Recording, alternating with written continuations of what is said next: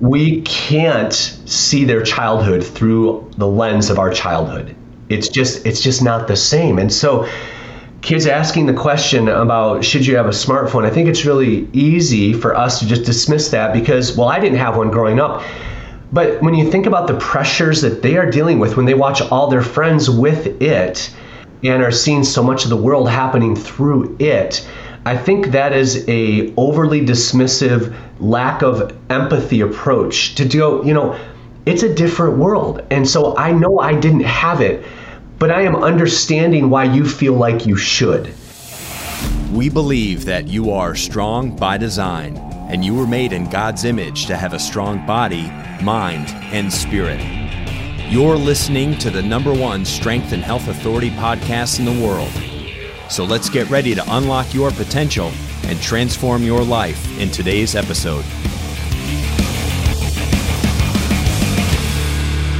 Hi there, and welcome to an episode here on the Strong by Design podcast with your host, Coach Chris Wilson. And uh, I've been so blessed and so honored to uh, have hosted several episodes in a row. Typically, we we kind of take turns here and, and shuffle these conversations to with to different hosts, just because uh, you know we we kind of tackle all kinds of topics. And I've just been so fortunate to uh, have gotten my my share of the load here to start 2022 off, and it's been some absolutely fabulous conversation. So I hope you listeners who are return listeners are enjoying uh, the conversations. Obviously, we kind of go in all directions here on Strong by Design, talking about all things mind, body, spirit, um, which really is, is kind of everything in life because the way you live your life.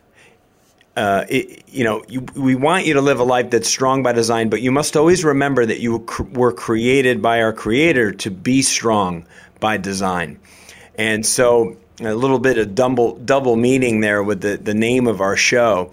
And uh, you know, I want to take a quick second. If you're a new listener to our podcast, I thank you so much for finding us. There's so many great podcasts out there in the world that, that I listen to, and I know it can be hard to kind of consume all of the the good content that's out there. But I thank you for finding our show. And uh, what what really helps us show up and, and move us up in the in the ratings and in the rankings are people that are leaving uh, some reviews and hitting that that five star rating, uh, whatever platform they're listening. So we just encourage and thank you for doing that because it really does help drive our listenership and our uh, authority uh, in the world of podcasts. So we greatly appreciate you. And again, you return listeners, we just love you. We're, you know, so many hundreds of thousands of downloads uh, in the last few years and just having great success. And this show is a ministry uh, with our, our, our business. With criticalbench.com has been around for over two decades, and we started this podcast um, almost four years ago, and it's not monetized. It's 100% a ministry.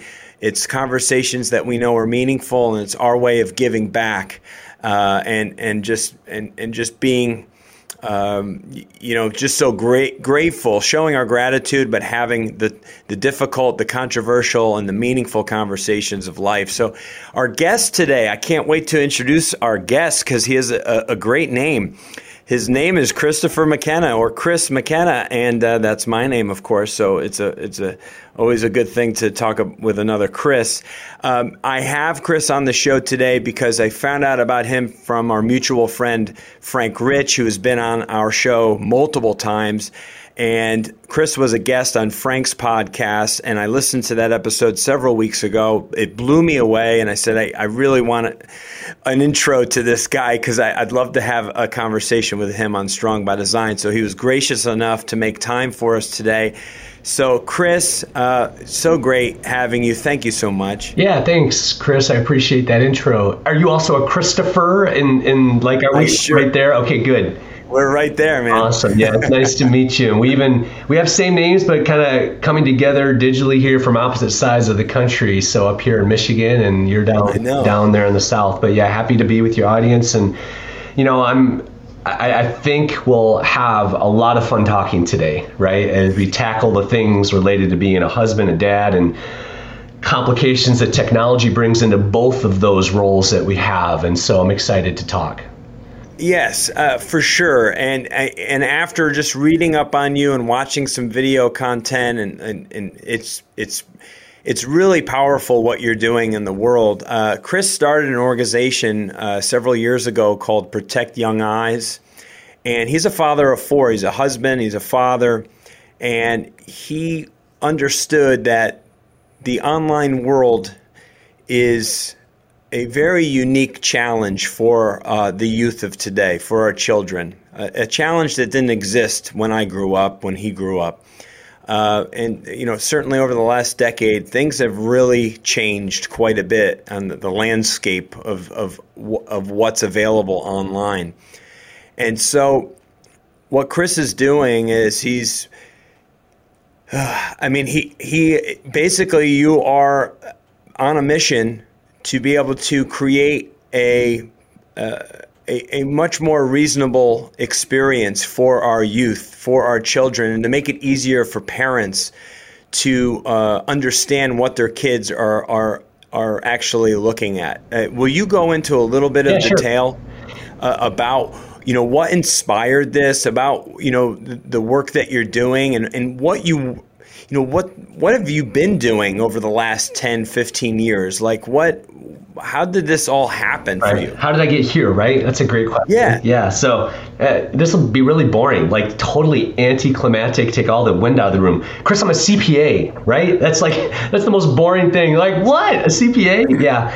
Uh, um, I'd like to think I'm a CPA with a personality, which does put me in a different category. But I mean, I, I graduated, and for 12 years I was a consultant with E&Y. I love that work, great work.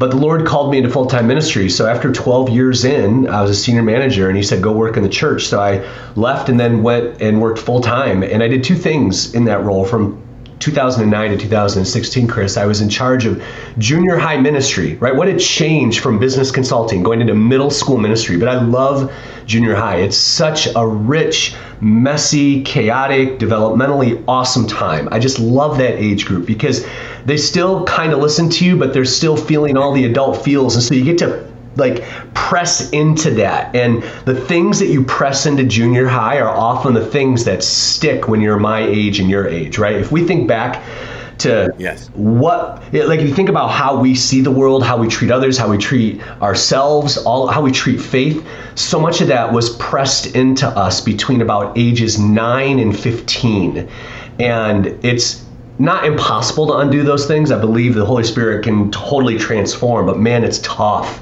it is tough to undo things pressed into us during that time. So I love that age group. But from 2009 to 2016, Chris, that's when everybody started carrying the internet with them.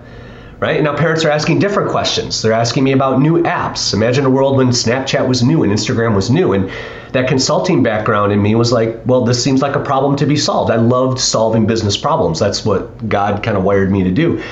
And so I just simply started a, a little Facebook group. And I was doing research. And kind of at the same time, I had my own early childhood exposure to pornography back when I was age eight, carried that into adulthood. You know, back in the 90s when Al Gore invented the internet, then everything sort of broke loose. And now, you know, guys like me who had that early two dimensional magazine exposure, now we have this unlimited capability to look at whatever we want. I don't have to sneak down to the dude's house down the street to get a periodic glimpse. It's now on a computer in my dorm room. Are you kidding me? Like, so that unleashed a, um, uh, you know, an issue in my life that I I got stuck in, and so I have these things kind of all colliding sort of the same time. I'm starting to wrestle with my own issue with a group of guys using covenant eyes and accountability saying, hey, we have got to get rid of this issue of pornography. And at the same time, parents are saying, all this technology my kids are you know being exposed to how do i understand it and so i just started tackling it from both sides and having conversations at our church that led to the creation of a website protectyoungeyes.com back in 2015 and from there it's really just kind of grown into what it is today, which is creating with family schools and churches, helping them create safer digital spaces with a lot of education, um, working in schools with a lot of talks, hundreds of presentations all over the country, but then also trying to change the laws, which really do not adequately protect our children today. Nothing on the books today, uh, you know, is any uh, newer than about 20 years old when it comes to protecting our kids online. Therefore, it does not protect our kids online. So we have awesome families, you know, like yours and mine and others, listeners, right, who are trying their best to protect our kids. And then we have technologies being created by organizations that care nothing about our children, nothing about them. So we want to stand in that gap. Yeah, and we need we need the people to stand in the gap because now's the time where it's you know people got to stand up for what's right in the world and for truth and for all kinds of things. Kids are so confused nowadays with with what's what's right, what's truth, you know, and and we we need more than ever. We need people like yourself, Chris. Um, before we get to, I, I, I watched the the video of you. Um, talking to the Senate Judiciary Committee. I want to get there in a second, but okay. you know, as a as a father of of two kids, I have a ten and a half year old son and a, a almost seven year old daughter. So they are like my son's. You know, Dad, when can I get a phone? You know, um, listen, I'm 46 years old. Okay, um, I used a, a, a rotary dial up phone growing up. Okay, I did not even own a computer ever in my life until I until I was out of college. I never needed to. They had computer labs back when I was in college. I remember. Right. right. Yeah. You know, all this stuff, right? And I think a lot of parents feel helpless when it comes to the technology that's out there and their lack of experience with it. I, and I think there's probably a dividing line. I think maybe younger parents have a little bit more uh, familiarity with with it. You know, let's say if you're in your like 30 or early 30s. But if you're in your mid 40s, uh, getting close to 50, and you had none of this stuff, I don't use half these apps myself. Um, what the heck are we going to do here? You know, and what can what is what can my kid have? What should he have access to or she? And could you just go there a little bit sure. as, and and just talk to those parents right now who are like anxious to start solving some of these issues? Yeah, Chris, you're in a really great spot. Ages seven and ten are just so rich. They they still think you're pretty cool. That's a great spot to be in because that will yeah. that will wear off. that will right. wear off. You know, when the daughter starts rolling her eyes at you because you're the dorky dad, like I have with my 17 year old daughter now. You know, but um, yeah. So I definitely want to speak into that a little bit. There are um, different ways to protect and prepare our kids. There are relational solutions and there are technical solutions. And it's easy to want to just go grab a technical solution because you can set it and then forget it. But that's not the way this works. Um, and you said a couple of things that generationally I think are also really important because I'm right there with you. Gen X all the way, baby. So we can't see their childhood through the lens of our childhood. It's just it's just not the same. And so kids asking the question about should you have a smartphone, I think it's really easy for us to just dismiss that because well, I didn't have one growing up. But when you think about the pressures that they are dealing with when they watch all their friends with it and are seeing so much of the world happening through it, I think that is a overly dismissive, lack of empathy approach to go, you know, it's a different world. And so I know I didn't have it, but I am understanding why you feel like you should. And they need to know that that is our perspective on it. Now, I will be the first to tell you, Chris, that I think delay is still the way. I want to delay the acquisition of lowercase g, godlike technologies as long as possible. Because make no mistake, this smartphone, no matter how dumb you make it, is a supercomputer. This thing can process 5 trillion transactions a second. It could land the Apollo 13 spacecraft on the moon 100 million times simultaneously. This is a supercomputer, more powerful than anything that any of those computer labs in like totality had, and now we've put it in their pockets. So I am all about delaying the acquisition of these devices while at the same time having open and honest and empathetic conversations with our kids about why we're making those decisions and what the path to yes looks like. It's not good enough just to say, no, you can't have it. I think sometimes kids need to know what the path to having it might look like because we do want our children to learn how to use technology well. I desperately want my three sons and my so my kids, you know, for your listeners to have perspective. My daughter is 17. I have twin 10 year old, or sorry, this is me not accepting the fact that they're older. I have twin I have twin 12-year-old boys and then a 10-year-old boy. So I have 10, 12, 12 and 17. And I desperately want them to learn how to use technology well. That means I will eventually say yes to these technologies. So honey, it's not just that you can't have it now, it's just because I respect the power of these things and because I love you so much here are the things that I want to do together to lead you toward the yes for that thing that you want. And so those are just some ways I think to shape the conversation a little bit differently. It's seldom a binary when it comes to these kinds of conversations. I want us to de, you know, give them the reasons why. One of the posts I just posted on Instagram this week that did really, really well, um, it's a principle that I've used with our families for a while, Chris, is to talk to them about all of the things that freak us out about these technologies.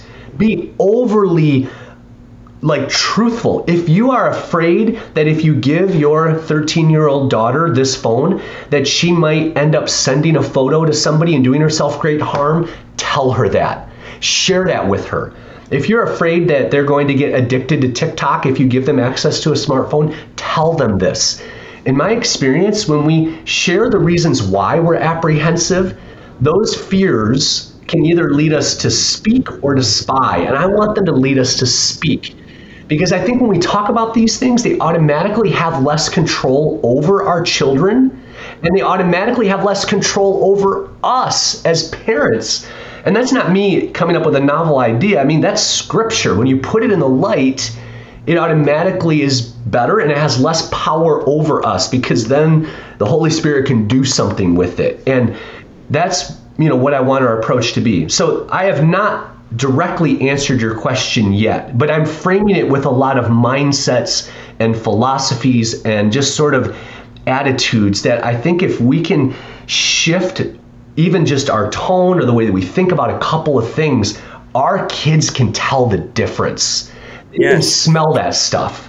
It's it's so important what you're saying because as I as I did and what you acknowledged was the the, the, the knee jerk re- reaction is what I what can I do technically to help my child to navigate this problem? But there's so much else at play here and it's so much it's it's before you even get to that point. How can i be a better parent and have the communication and the open door policy uh, with my child where they they feel that they can communicate or say anything to me. We can have the difficult conversations. If they see something they're not supposed to, they'll actually feel like they can come tell me about it. Um, and where I think a lot of parents go wrong is we make things taboo and off limits and and and put them in a box that we're not supposed to talk about or go there ever. And then what happens is that's what creates the curiosity in the kid. Right. It, right? And, and it's like the door that's locked in the house that your parents said you're never allowed to go in that room. Eventually, the kid's going to find a way in that room. They want to know what they're not supposed to see. And so I think if you if you get there prior to you know the acquisition of the phone and and the uh, you know th- them getting access to certain platforms and stuff. Um, I, I, think you've you've you're gotten a lot of the way there. Uh, so I, I, I, love that you you talked about that. Yeah, definitely. Because when you and I grew up, Chris, and any other listeners that are sort of 35 and above, the difference between the things that were good for our childhood and bad for our childhood were very clear. And there was a wide gap that existed between them most often a physical gap that I had to go to a place or have a certain friend or have access to certain channels that were difficult because I didn't have a credit card to pay for them. Like there were all kinds of barriers that created a fairly wide gap between things that preserved an innocence in childhood and things that robbed innocence in childhood. And one of the difficulties with growing up today, and yes, it is difficult to grow up today, that is so important for parents to understand. I know it is difficult to raise them today, but friends who are listening to this, I guarantee it is more difficult being a kid today that's a really important perspective to hold on to because the gap in their childhood that exists between the things that are good for me and the things that can radically change the trajectory of my life are razor thin. The exact same device that we ask them to do schoolwork on is the exact same device that can show them hardcore life altering pornography. The same device that we keep in touch with grandma on because we're isolated for whatever reason is the same exact device that I can get hooked on rabbit trails of depressive or suicidal ideation content on TikTok. I mean, we're asking them to figure out in the same digital space how to be good and how to be hurt. And that is a really complicated spot to grow up. And as I, you know, as I say to parents, and it's not, I don't want anyone to misunderstand me. Consequences are necessary. When kids do wrong things, we need to correct wrong things. But at the same time, when I see a kid who is hopelessly addicted to a video game, I say to myself, that's not all their fault. When I see a kid who can't put TikTok down, I would say to myself, that's not all their fault. When I see a kid who feels compelled to send a certain image on, you know, Snapchat to do it, I say to myself, that's not all their fault. Because the 15 year old version of all of your listeners would have done the exact same things. Adolescent brains aren't different the intelligence of the technologies and the intelligence of the stimulus that we're putting in front of them is what's different.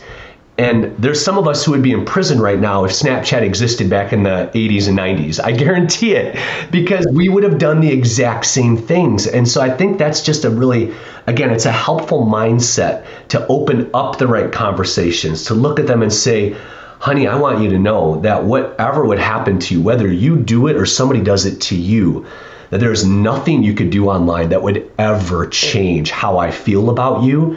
That there are pressures you're feeling online that I could never even imagine when I was growing up. But that whatever those things are, I am safe.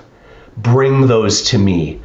Because, honey, one on one with technology, whether you are 4, 14, or 47, we all eventually lose. And that turns it into an us thing and not just a teen screw up on technology thing. Because, Chris, I use Covenant Eyes and I want my kids to know that I use Covenant Eyes. Why? Because I want my kids to know that even dad needs help using technology in a good, God honoring way. It's not just teens that make bad choices or bad taps or get tempted. It is all of us. We are in this together. And I think those are conversations that build bridges of digital trust. That's something that we've created at Protect Young Eyes is a digital trust framework because parents who have certain conversations and do certain things persistently and consistently they have what we call digital trust. And when that digital trust is high, then digital friction is low. There's an inverse relationship there. And I think creating those kinds of conversations build bridges of digital trust between us and our kids. Yeah, without question. It's it's so great and I I appreciate the uh, just the insights and the, the the deep understanding that you're able to relay to our listeners about all that goes into it that's not even covering the actual like one two three you know block block this aspect of of uh, of your phone because uh, that's kind of where everyone's mind goes right away. That's where mine went, even having prepared and kind of knowing what we're going to talk about today. It's it's all that behind the scenes work, um, and so much of that that that is done between zero and ten years old, right? Kind of setting your kid up for emotional success and and having great uh, communication ability with their parents. So big. Um, I, I was really moved by uh, your your message. It's about a six minute long, maybe maybe longer, uh, message to the Senate Judiciary Committee uh, about you know, about this very topic, and it was very powerful. I don't think you even stuttered or said um. Your words were crystal clear, so well presented, um, and then you know, I'm just curious in in preparation for that and in that moment. Tell me a little bit about that, just that experience. The most terrifying public speaking experience I've ever had. you wouldn't know it. Yeah, well, you know, a lot of prep went into that. It was really cool. My father came with me. If you look behind me um, during the hearing, which, you know, if anybody's curious, they can find it in any of our digital platforms, either on YouTube or Instagram. You could also just uh, search in Google C SPAN space McKenna, and it'll pop up there, the full two hour testimony. Um, and you're referring to at about the 16 or 17 minute mark, my six minute opening statement. Um, and yeah, so it was you know, obviously I prayed a ton about that and prepared a lot for it, but it was bringing all of our research sort of into one sort of focused statement and I stand behind everything there. None of that was scare tactics. That was all evidence and things that we've just, you know, experienced online. You know, but the rest of the conversation that went on, you know, with the committee there was really helpful and has triggered a lot of other conversations since then. In particular, there was a an exchange that I had with Senator Ernst, um, uh, Joni Ernst from uh, Iowa, fabulous. And she asked me, she was tactically saying, "All right, I'm a grandma." You know, and she held up her iPhone right in the right in the hearing there and said, "You know, tell me about it. Like, you know, what could we do to make this easier for families?" And I said, "You know, Senator Ernst, what strikes me as unusual today is that when it comes to expanding reach, robbing you and I of more of our attention, Chris, or increasing their profits, innovation and genius in big tech knows no bounds. Yet when it comes to protecting our children, they seem strangely impotent and unable to do that. I don't, you know, there's a disconnect there. Why? Because there isn't an incentive. So that's where the laws come in. I'm not a fan of more government or big government. Parents, you started off by saying this, I wrote this down. Parents, we do have a job to protect our children. It is our Proverbs, you know, call to lead our children in the way that they should go. And we need to and must do that. But I also believe that it is up to a government that balances privacy protection and freedom to create guardrails by which we can, you know, our children can bounce around in without great harm occurring to them, right? So there's a balance there that I'm I'm constantly looking for just to make sure your audience knows sort of politically sort of where where I'm at on those things. So, but that being said, what I said to Senator Ernst was there are such simple things that could be done, Chris. All of these devices know our age. When you created, I don't know if you're an iPhone or an Android guy, but when I logged into my iPhone for the first time, I created an Apple ID and that Apple ID asks for my birthday. Now, of course, I can lie, but let's assume you don't. When I log into an Android device, it knows how old based on the Gmail account that you've attached to it. What if, based on the age of the user, simple defaults were automatically put onto the device to say, okay, I can tell that you're 15, therefore, we're going to limit pornography in Safari. We're going to set music, podcasts, and books to clean instead of explicit, and just do some basic things that a parent has the option of going in and changing later if that's not your preference, but why not make it easy?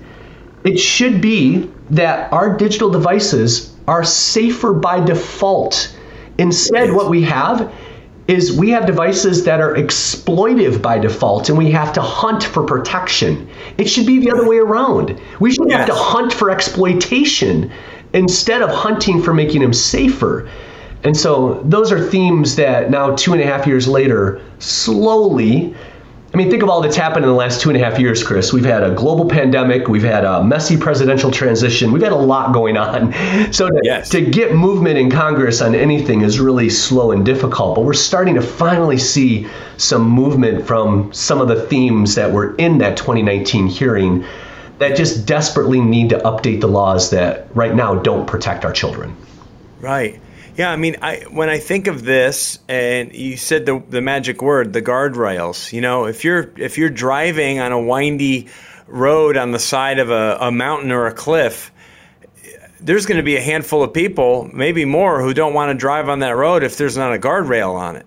I mean, there's there's people who won't drive on that road anyway because they're f- afraid of heights or you know it's a it's a dangerous road. But God forbid you you look away for a moment. That guardrail is there for a reason. It serves a purpose. Yet the internet, the online world on our phone, is is basically you know the autobahn or some crazy road without any kind of safety measure on it what whatsoever or, or not in place anyway like you said you ha- it's you have to go in and do a lot of legwork and figure things out in order to make it a safer experience for the young person where it should almost it should automatically be there and you should have to you know kind of go the other way with it Yeah. it's it's it's almost backwards It Um, is, and that's why that I, I mean that's my my rubric for deciding what legislation I do and don't support looks for that balance between privacy, protection, and freedom. Those are the things I'm looking for. Right. I want a guardrail that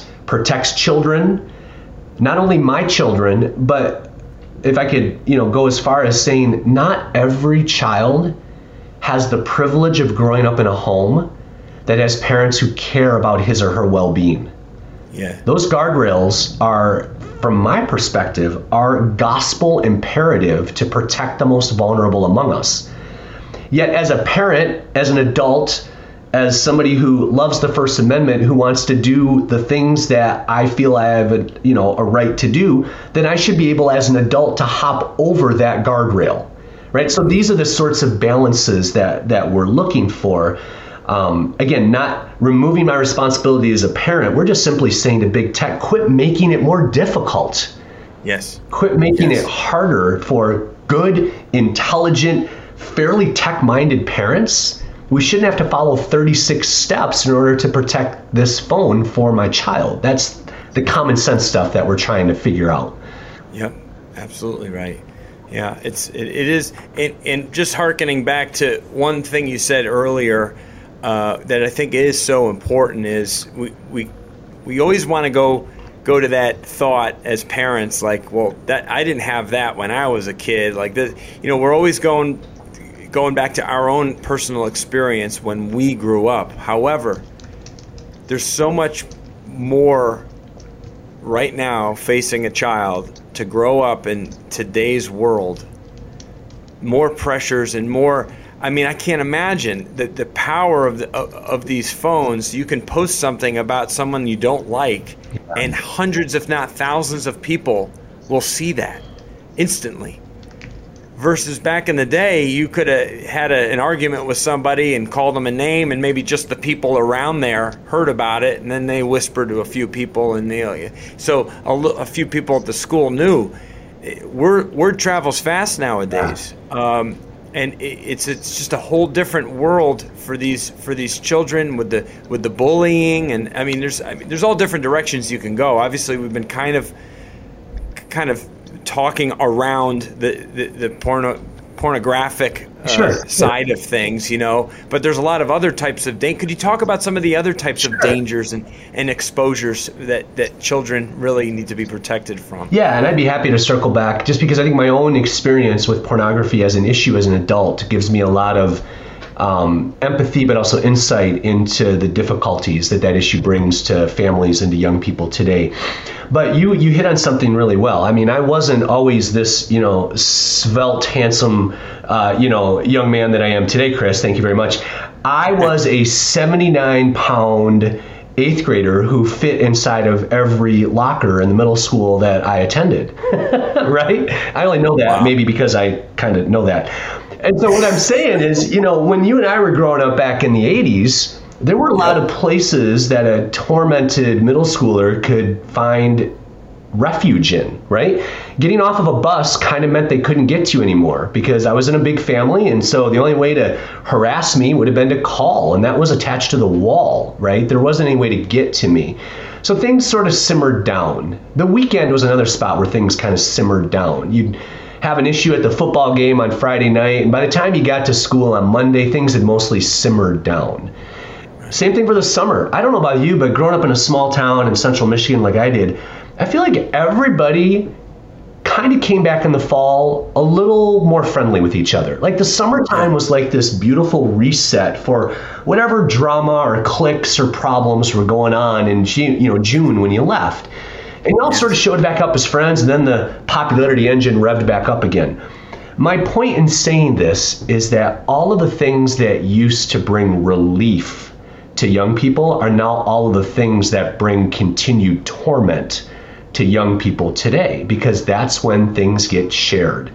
That's when things go viral. That's when my worst moments get magnified is sitting on mattresses in bedrooms all night long with this supercomputer that I've been given. And so I just again, it's a call to empathy to know that for certain young people there are very few safe places.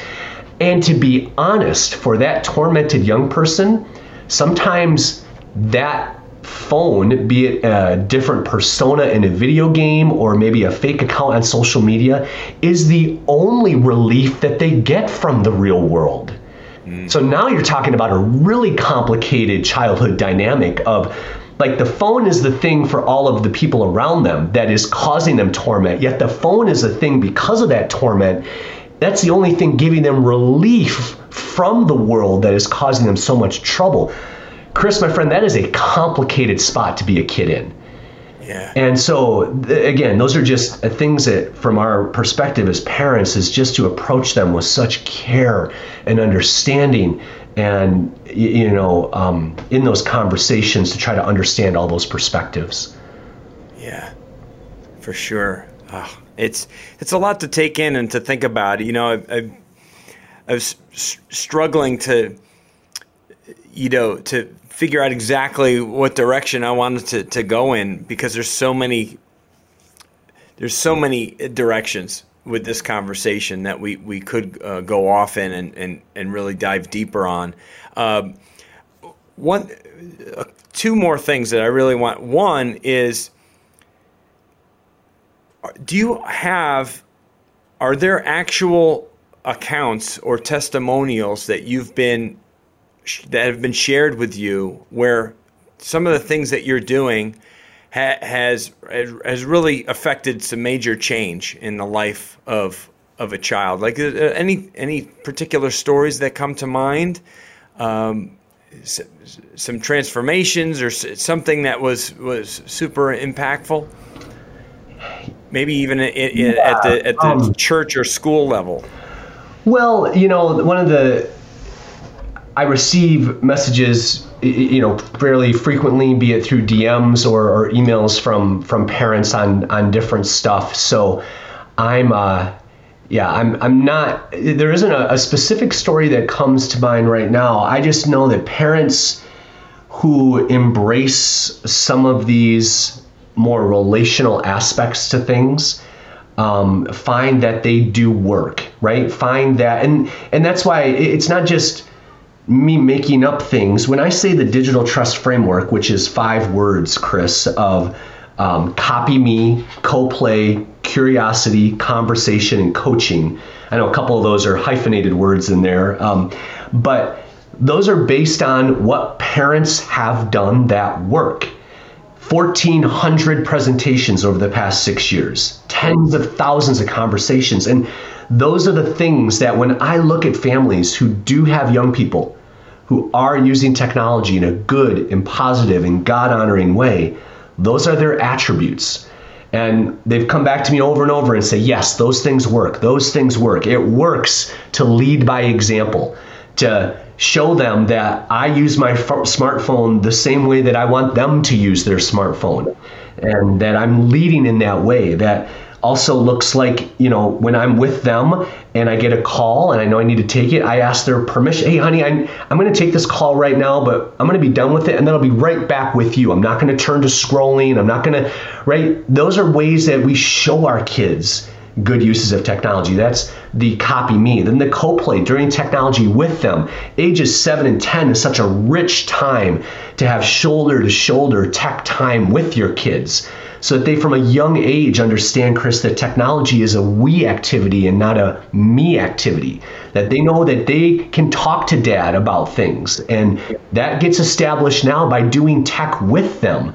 Um, that's the you know leading then into having a curious perspective, which I think I've made that abundantly clear that our perspective when it comes to how they watch YouTube videos or what games that they like, an attitude of curiosity is huge for building digital trust with our kids. It's like, hey, I notice you love watching these fail videos, or like my son loved watching videos of this industrial shredder that they put things like bowling balls yes, and my son too, right. and they smush them. They, yeah, the the hydraulic yeah. press, but then there's also yeah. the industrial shredder. Like they put bowling balls and transmissions into this thing, and he just loves watching them. And it's a great. Con- Why do you like this? Oh man, it's because of this and this. You can learn so much about your kids instead of it being ah they're watching YouTube again. It's that's right. They're watching YouTube again. I wonder what they're like because the algorithm might know more about your kid than you do. Right. And learn, you're, you're absolutely right. And, and there is a lot of good.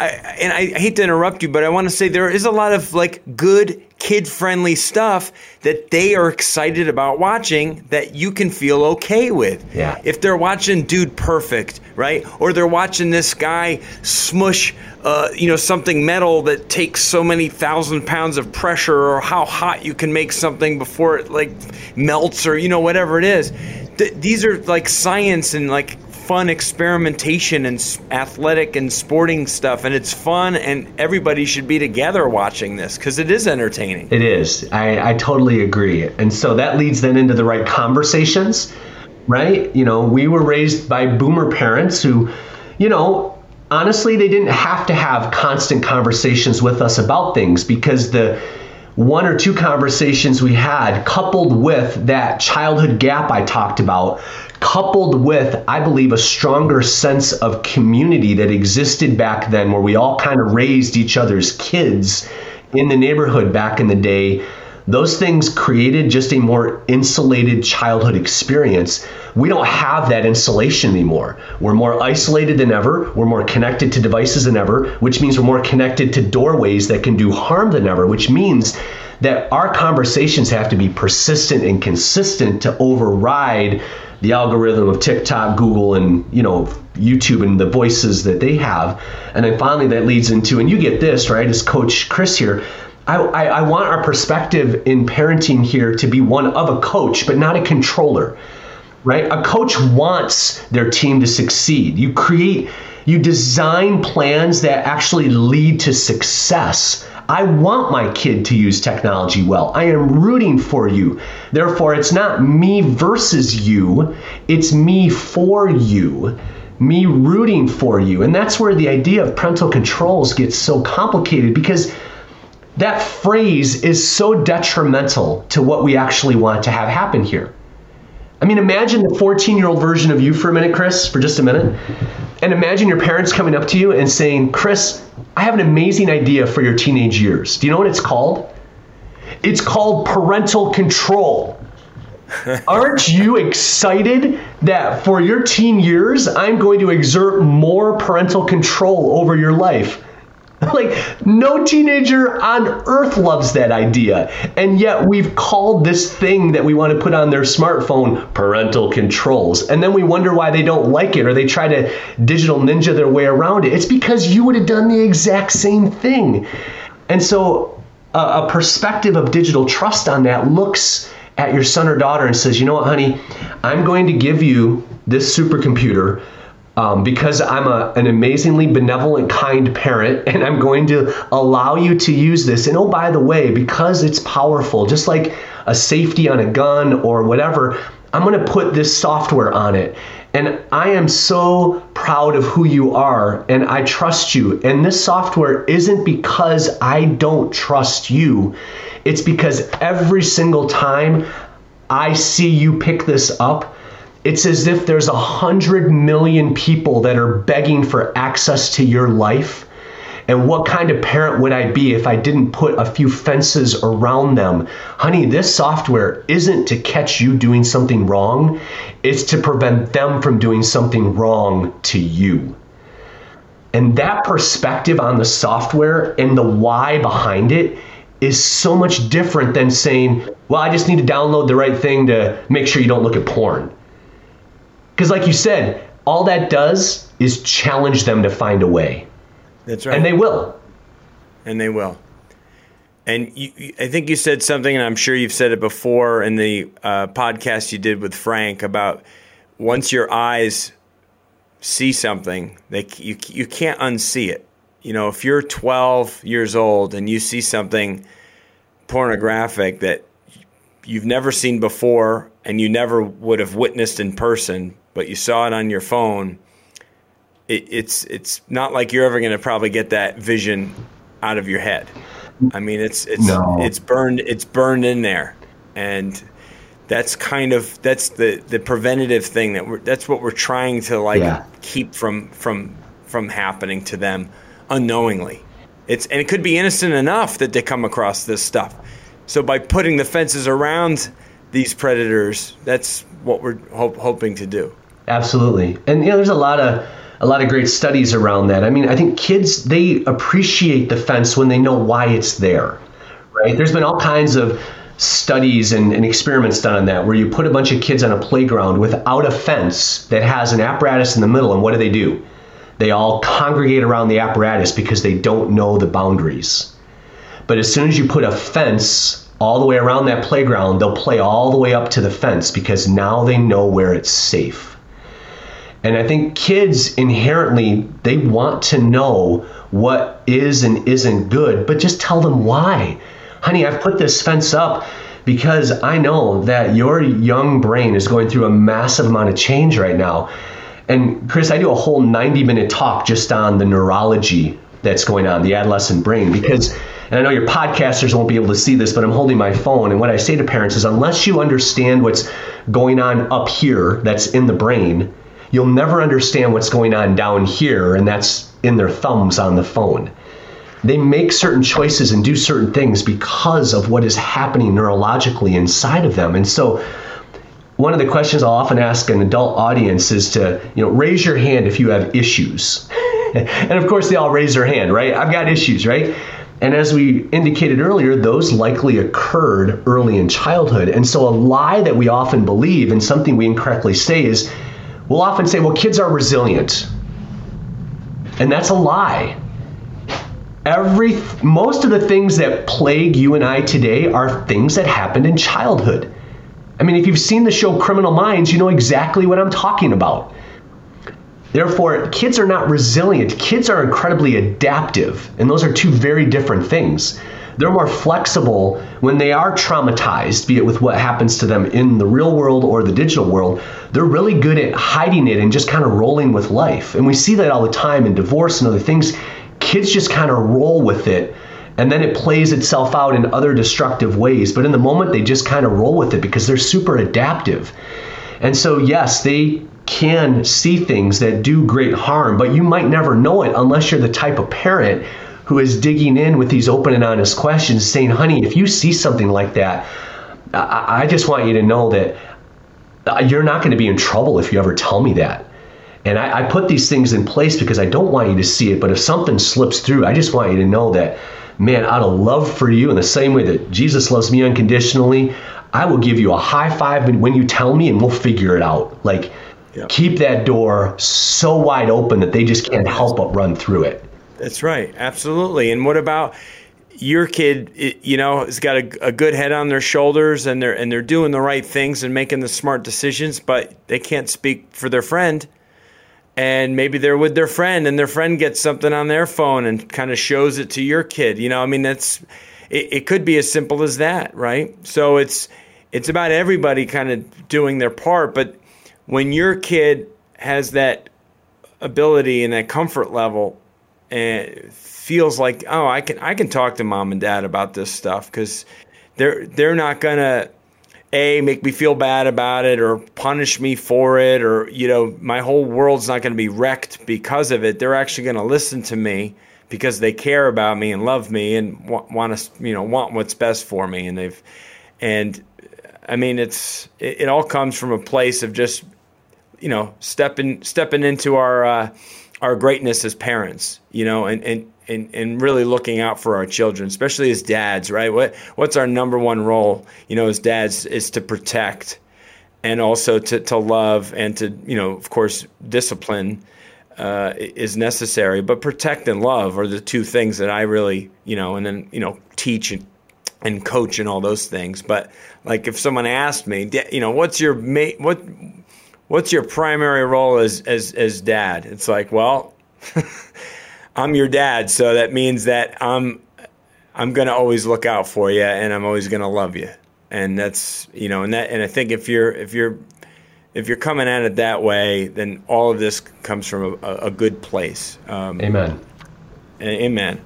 Um, is there any is there any uh, instance where you your organization have um, helped like in an agency or law enforcement in some kind where you guys were able to crack down on on some of these predatory you know, online people uh, or organizations? I mean, I, I, I wasn't sure how to a- ask or phrase that question, but I mean, obviously, a lot of this stuff comes from like really structured, um, you know. These are these are people that are well organized and have a mission in life yeah. to, to, to, to reach our our kids. Uh, do you ha- is there anything anything there that you have any any feedback on?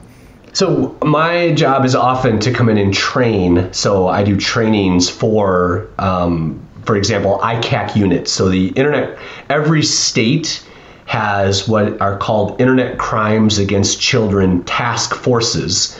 So that's federal funding that will come into a state police force, and then they have a, a group of individual um, officers then who are focused on internet crimes against children. That's what ICAC stands for. And so um, I'm called in um, by state ICAC units to train on some of these trends, like what they're seeing, um, what, what, apps kids are using, what some of the risks are, so that they can then go out, um, identify, and and you know know better how to interact in those apps. So that's often where right. I find my spot. Right, right, right. So certainly more, yeah, like an, a, a um, a, a, teacher instructor type role where you're able to help these uh, law enforcement agencies to um, to better navigate through these th- these issues and, and, and, and help their communities. Yeah, the other part that I'm slowly getting more rolled into, Chris, is um, you know most of what is helpful to those organizations is the funding that they receive, right? And so. Um, that's in the way of, say, appropriations that come, federal appropriations that maybe are given to certain states for that they're doing. So I'm trying to become more involved in that appropriations process to say what funds maybe are necessary in order to achieve certain, you know, um, law enforcement goals.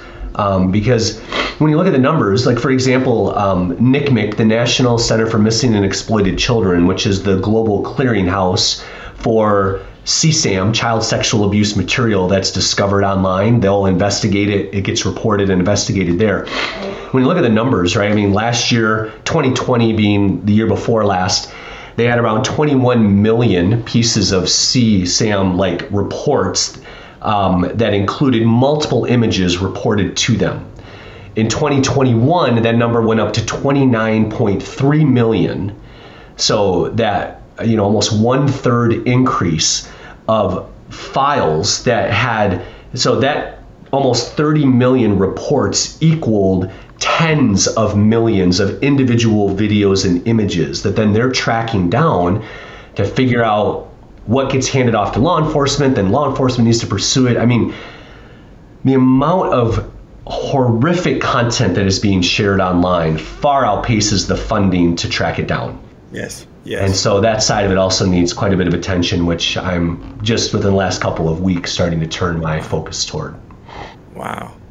Well, it, it's it's such good work that you're doing. I so appreciate your your heart and your uh, your purpose and you know you know here you are an accountant for all these years right doing important work right certainly but but then filling and finding a, a, even more of a purpose in, in and I think that's an important takeaway and a lesson for those listening. You know, sometimes you you might be good at what you do, and you might feel, you know, to some degree, like, ah, this this is good work. You know, I'm doing I'm doing good stuff. I'm making a good living for myself. You you might come across something, or something might cross your lap that you, where, you know, you have a decision to make. Like, wow, do I want to continue on this path, or do I want to step into this new role in life? And if, if the passion is there and the, the fire is there and, and, and, the, and the mission is meaningful enough, I mean, go for it. I mean, look, look what you've been doing over the last seven, eight years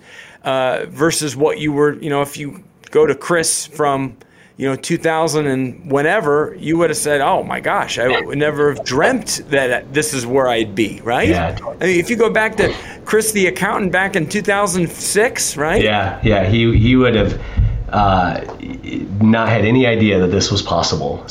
Totally, totally agree. So yeah, and I know I've covered a lot. It can feel a lot. It can be very overwhelming, and that's exactly yes. what the enemy wants to do. Is out of it being too many things that people do no things, and so that's yes. not what I want to have happen. And so, um, you know, our website has a lot of resources. If they're wondering what do I do with my Chromebook or what do I do with my iPhone, we've broken all of those things down. Um, during COVID, we built an app called the Protect app. So if you go to the Android Google Play Store or the Apple App Store, you know, people that are watching or listening to this, just search Protect Young Eyes and our app will pop up. And you know, if you're saying to yourself, wow, all those little snippets and things that Chris just said, all of that is in the app. There's over 500 little mini lessons that are intended to be consumed in little five minute bite sized chunks when you're waiting here and there. Busy parents, I get it. That's why we built it the way that we did. Videos to watch with your kids. So, just a couple of ways for your followers here to uh, turn this conversation into maybe more transformation for their family, which is always what I'm focused on. So, exactly right. Absolutely. ProtectYoungEyes.com. Just look that up and you'll have uh, some reading there. You'll have all these different links and things that you can find to learn more about the amazing work that Chris is doing uh, in the world. And uh, so fortunate and blessed to have learned from him today and have him on the show. And I thank you again for making time for us on Strong by Design, Chris. My pleasure. Take care. It's been absolutely wonderful. Thank you, listeners, for again uh, choosing the Strong by Design podcast. And uh, we just so appreciate you. Go ahead and hit that five stars. If you could take a quick second, leave us a review on whatever platform you listen to the show. We so greatly appreciate it. And next week, we'll have another episode, as always, here on Strong by Design on Wednesday. A new one releases. We hope you have a wonderful rest of the week. God bless you. Thank you so much for listening to the Strong by Design podcast. If you found value in today's episode, please subscribe so that more people can find out about our show. Plus, you don't want to miss any future episodes with the amazing guests and topics we have lined up for you.